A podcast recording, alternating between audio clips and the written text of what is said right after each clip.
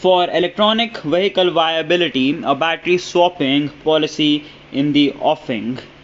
The government announced Tuesday that it will bring out a battery swapping policy in addition to formulating interoperability standards for EV batteries, a move aimed at making electric vehicles more viable and reducing range anxiety for potential buyers. The government also gave infrastructure sector status to energy storage systems.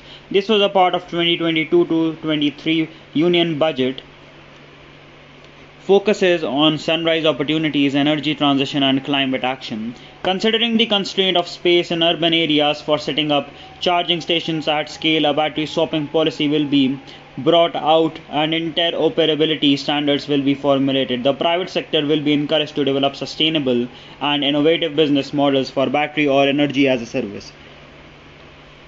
This will improve efficiency in the EV ecosystem, Finance Minister Nirmala Sitharaman said in her speech for the Union Budget 2022 to 2023.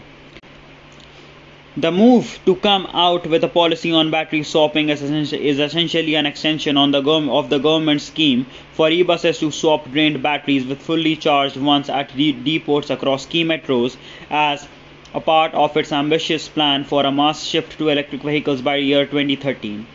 With battery swapping, owners of EVs will be able to swap their drained batteries with charged ones at designated stations. This eases the use of such vehicles which otherwise take hours to recharge.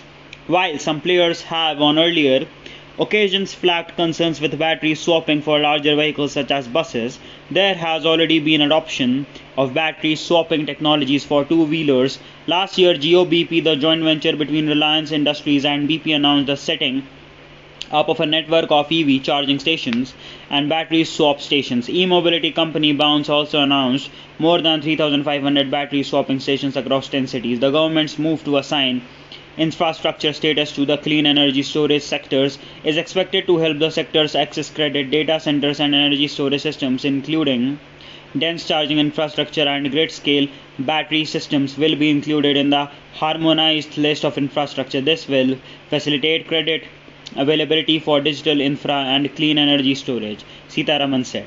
The economic survey called for focus on building shortage for intermittent electricity generation from solar PV and wind farms. In addition to this, the budget also proposed an additional rupees 19,500 crore for a production linked incentive scheme in the solar sector for manufacturing high efficiencies modules to facilitate domestic manufacturing for the goal of 280 gigawatt of installed solar capacity by 2030